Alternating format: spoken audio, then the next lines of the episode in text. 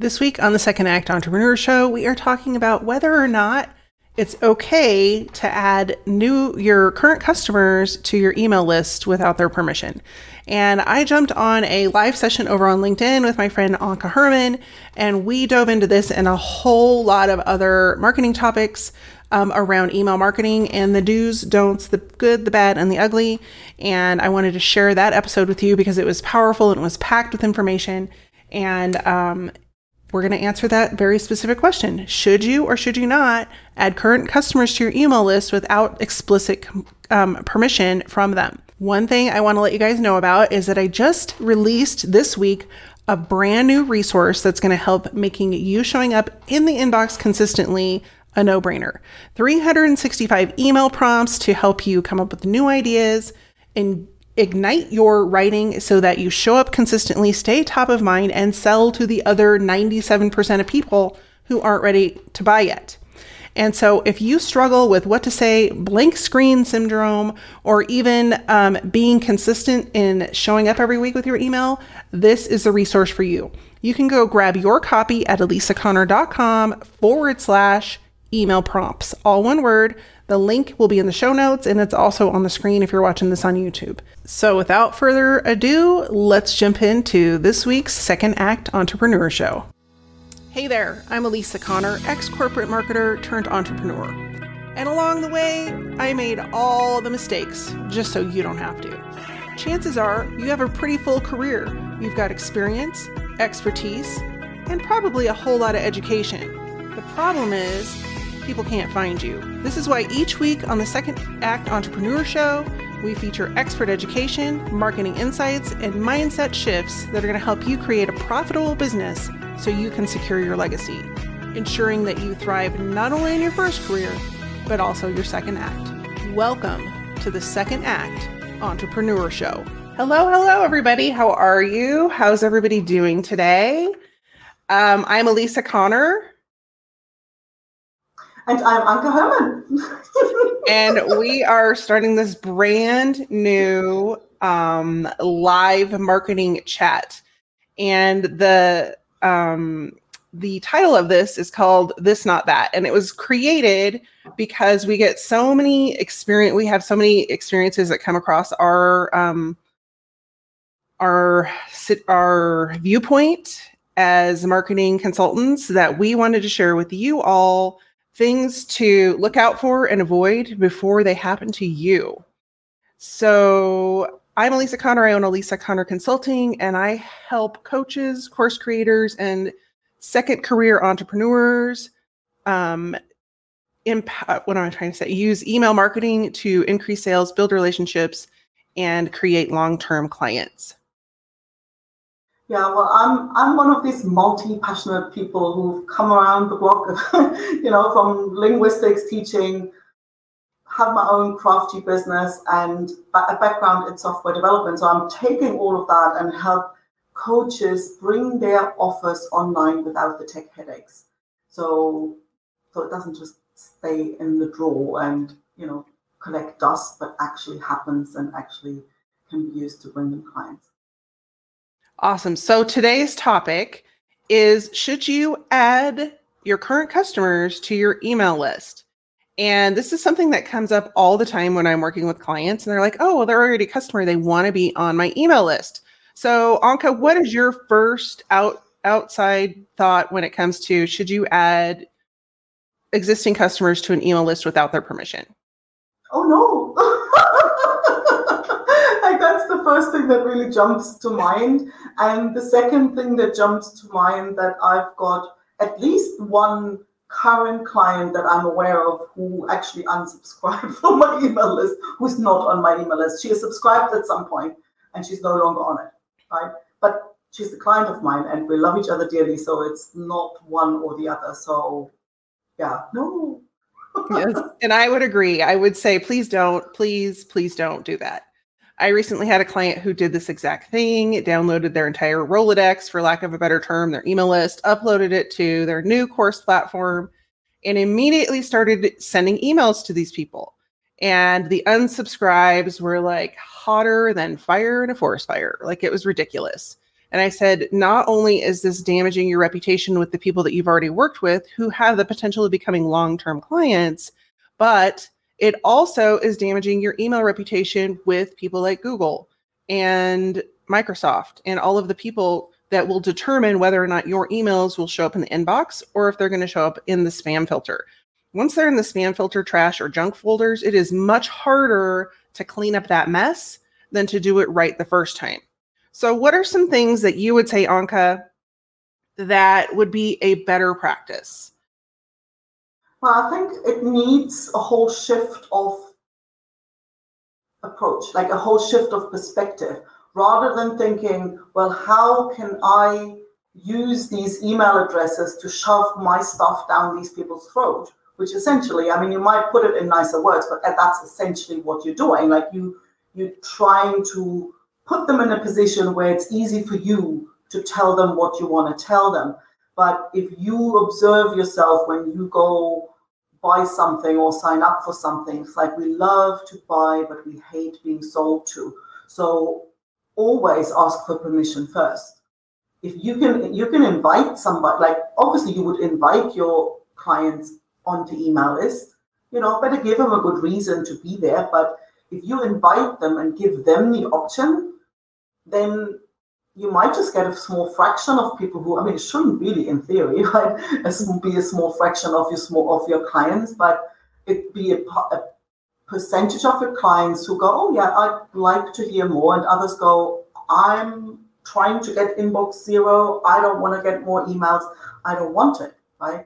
So and it doesn't reflect your relationship with your clients. It just reflects their relationships with their email inbox. Right. Well and let's let's address the elephant in the room is if they have already paid for your services, most often our email marketing campaigns and what we send out in our emails is directed towards people who haven't bought from us yet. They aren't customers yet. And so if you have a brand new offer and it might be something that applies to your current customers, you could actually reach out to them, you know, and tell them about it on a one-on-one basis rather than just email blasting them and saying hey or you could ask them um, you know I, I have this coming up. Would you be interested in being added to my email list so you can be kept up to date? Now that may not be realistic if you have thousands and thousands of customers but i would hope that if you have thousands and thousands of customers you would have thought through the strategy prior to right now um, of adding them to your list and being in contact with them and so, one of the takeaways that I would like for you guys to think about if you're thinking about growing your email list and adding people is start from the beginning. So, for example, if people schedule an initial consultation with me, a 30 minute free consultation, and I know Anka has a very similar um, offering, right then and there, I ask them, Hey, do you want to be on my list? If so, check this box. And then I built out an automation, which Anka is we are both really good at this whole strategy automation piece. Um, to say um, you know if they check this box put them in this category so that i know who they are when i'm getting ready to email them.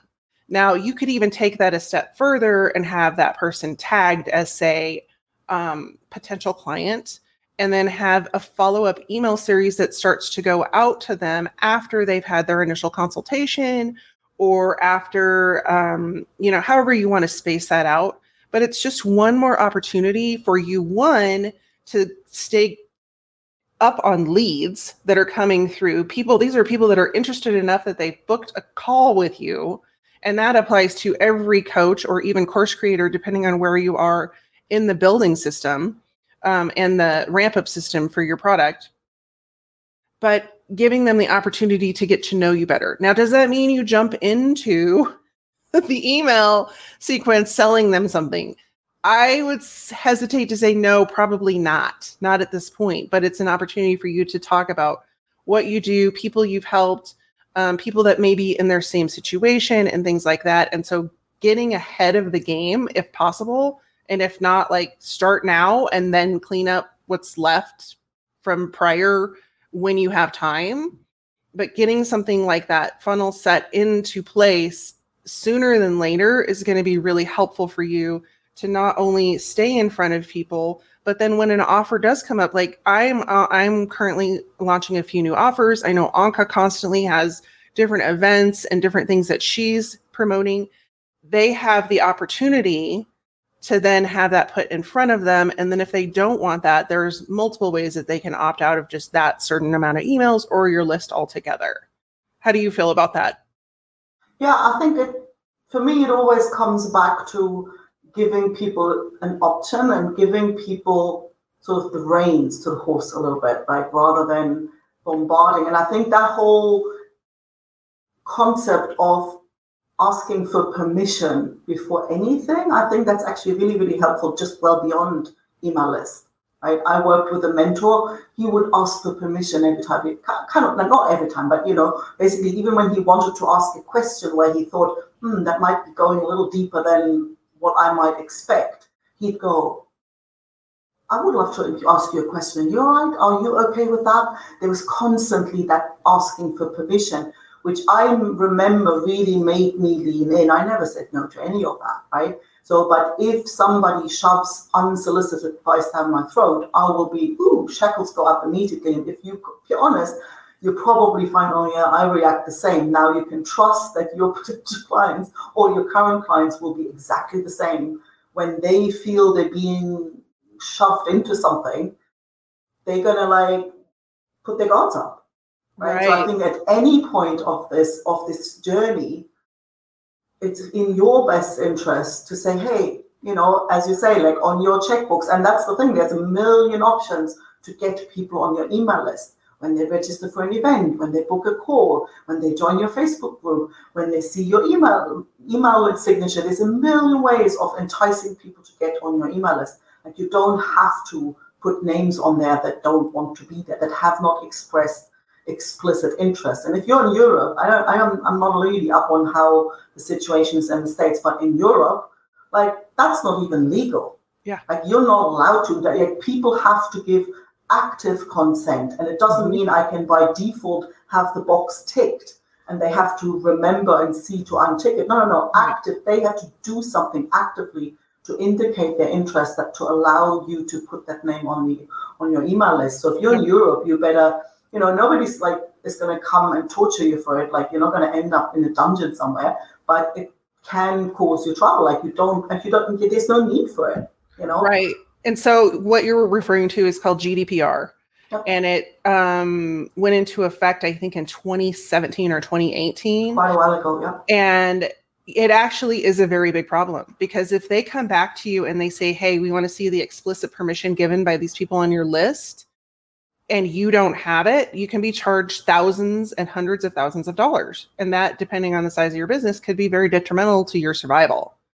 As far as how it applies in the United States, there are specific states here who have implemented similar laws to GDPR. And more and more states are getting on, on board with that because people have the people have spoken and they have said we don't want to be spammed by email.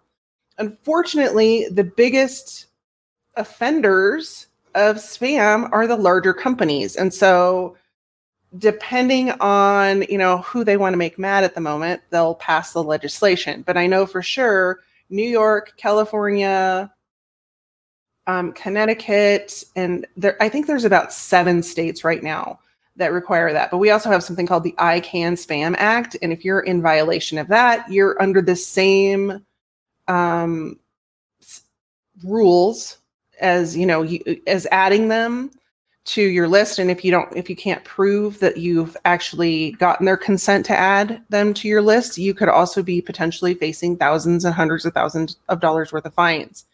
And so people often think oh it's not that big of a deal. And anka brought up something really important which is you can't have that permissions box self checked that is not they have to check it and so oftentimes when you're setting up your tech, it gives you the option to add a statement that says, I agree to um, be on Alisa's email address and have her email me regularly.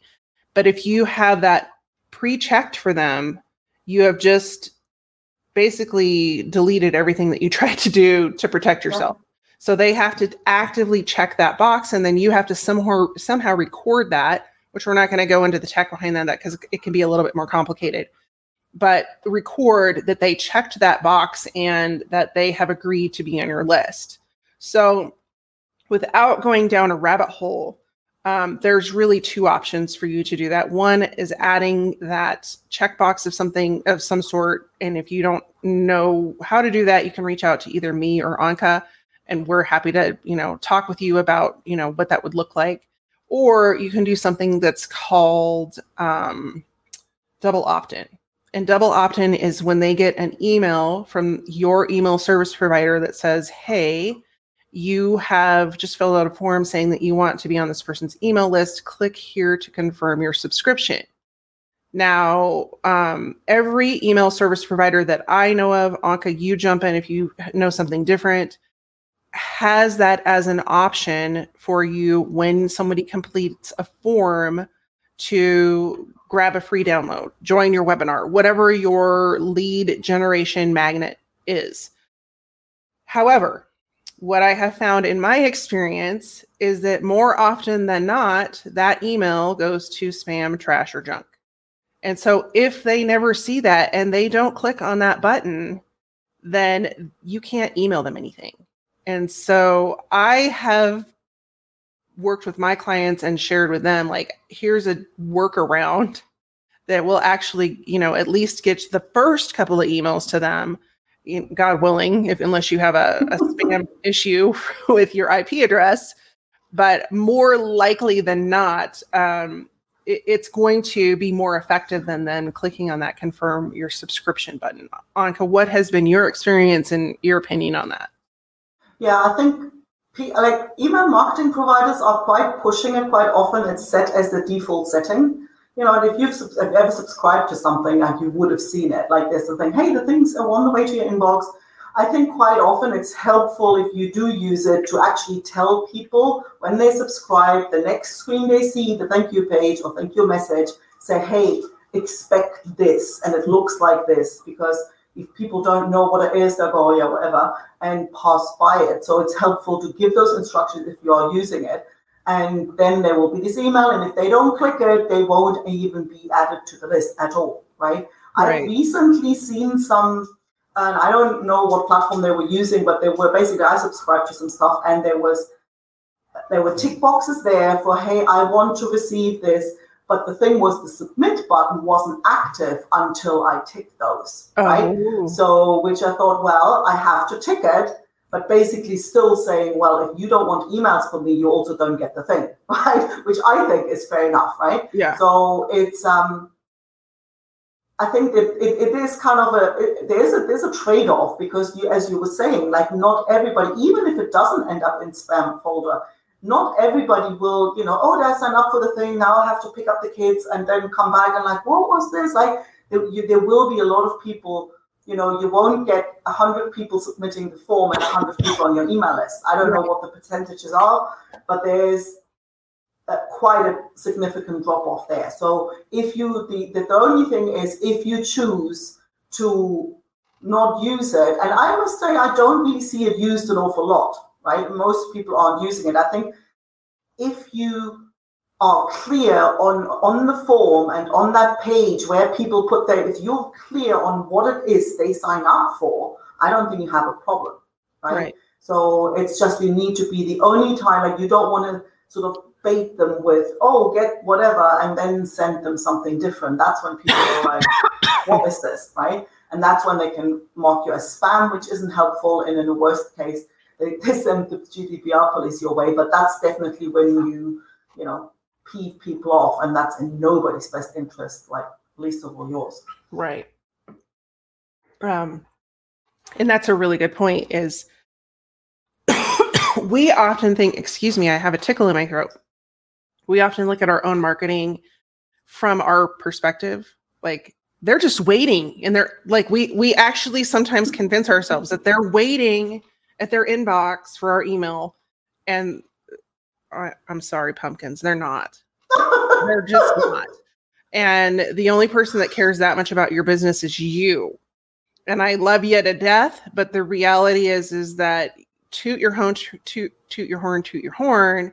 But it really comes down to the level of how much other distraction do they have? What else is going on in their life? How committed are they to actually getting your download and reading it?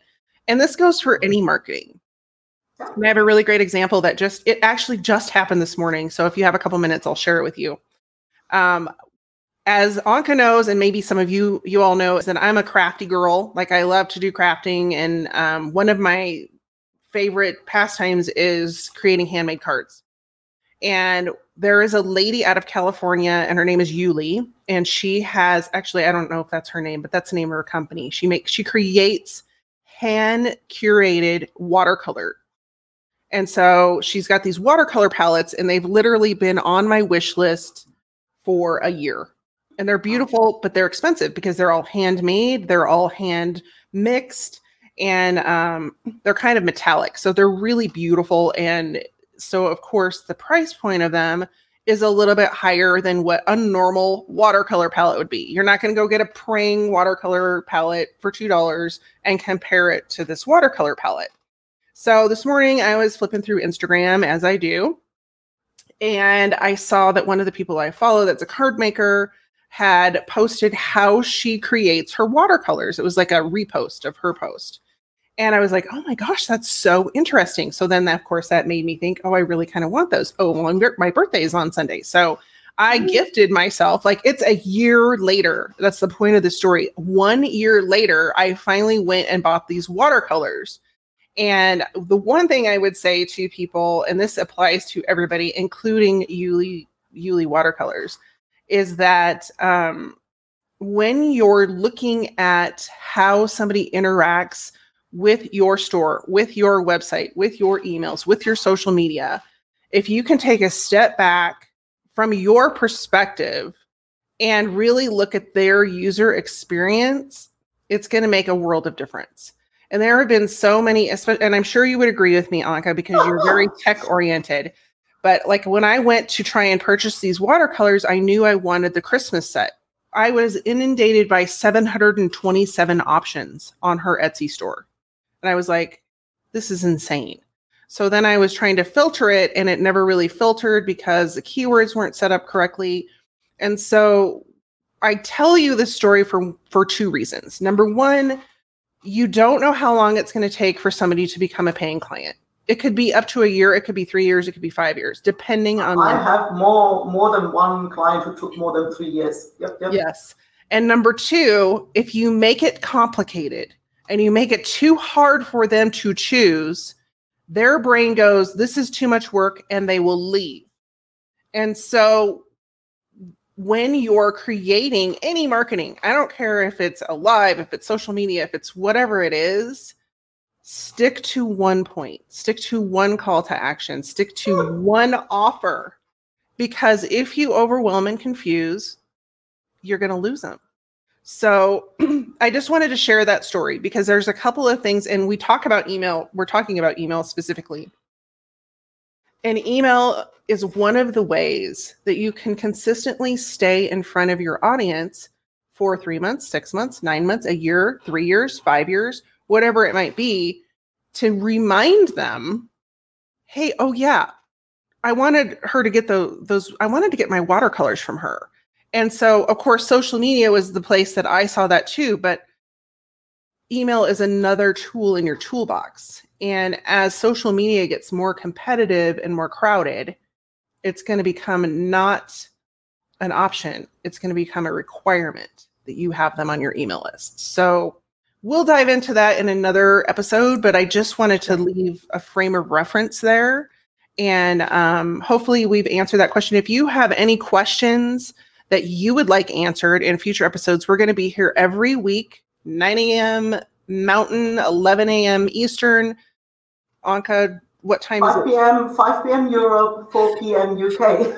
okay. Uh, every Tuesday from at least all of August and beyond is what we're planning. So if you have questions and concerns, but we would love to know your biggest takeaway in the comments and anything else you want to add. Um, yes, I would love to hear the biggest takeaway. And uh, yeah, basically, what's your experience with that? As a subscriber, of other people. That's all I always always say. Like, be conscious when you use the internet. Like, you know, the stuff that winds you up likely winds up other people, your potential clients too. So I think what I would love to hear what's your experience, both as if you have an email list, how do you run it, and if you are a subscriber, what are your pet peeves, the things you really hate that people do? Awesome. Any so you can find me at alisaconner.com.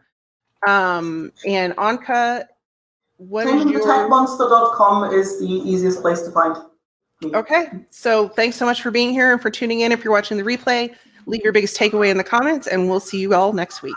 Take care. See you next week. Take care. Bye. So there you have it. Wasn't that a jam-packed training full of information from two different perspectives on what to do with your email? I hope you took something of value from this. If you did, we would love to hear from you over on LinkedIn, or if you want to send me a direct message, either on Instagram or LinkedIn, that would be great. Um, but most importantly, if you found value in this, we'd love for you to share it with someone else. We'll be back next week with another live episode on LinkedIn, and it may show up on the podcast. I do have some upcoming guests, though. They're going to bring in some new knowledge, some new expertise specific to second act entrepreneurs. So I hope you stay tuned for those. In the meantime, don't forget to run over to alisaconner.com forward slash email prompts and grab that resource that's going to help you create 365 new emails in the next year or beyond to stay consistent in showing up in the inbox, staying top of mind with your future and potential um, um, current customers, and um, ultimately increasing your sales. Until next week, be well, take care, and stay safe. See you soon. Did you miss something during the podcast? Maybe forgot to take notes? No worries, we've taken all the notes for you. All the resources, links, and information in this episode you can find over at alisaconner.com forward slash podcast. That's A L I S A C O N N E R dot com forward slash podcast. Looking forward to seeing you next week.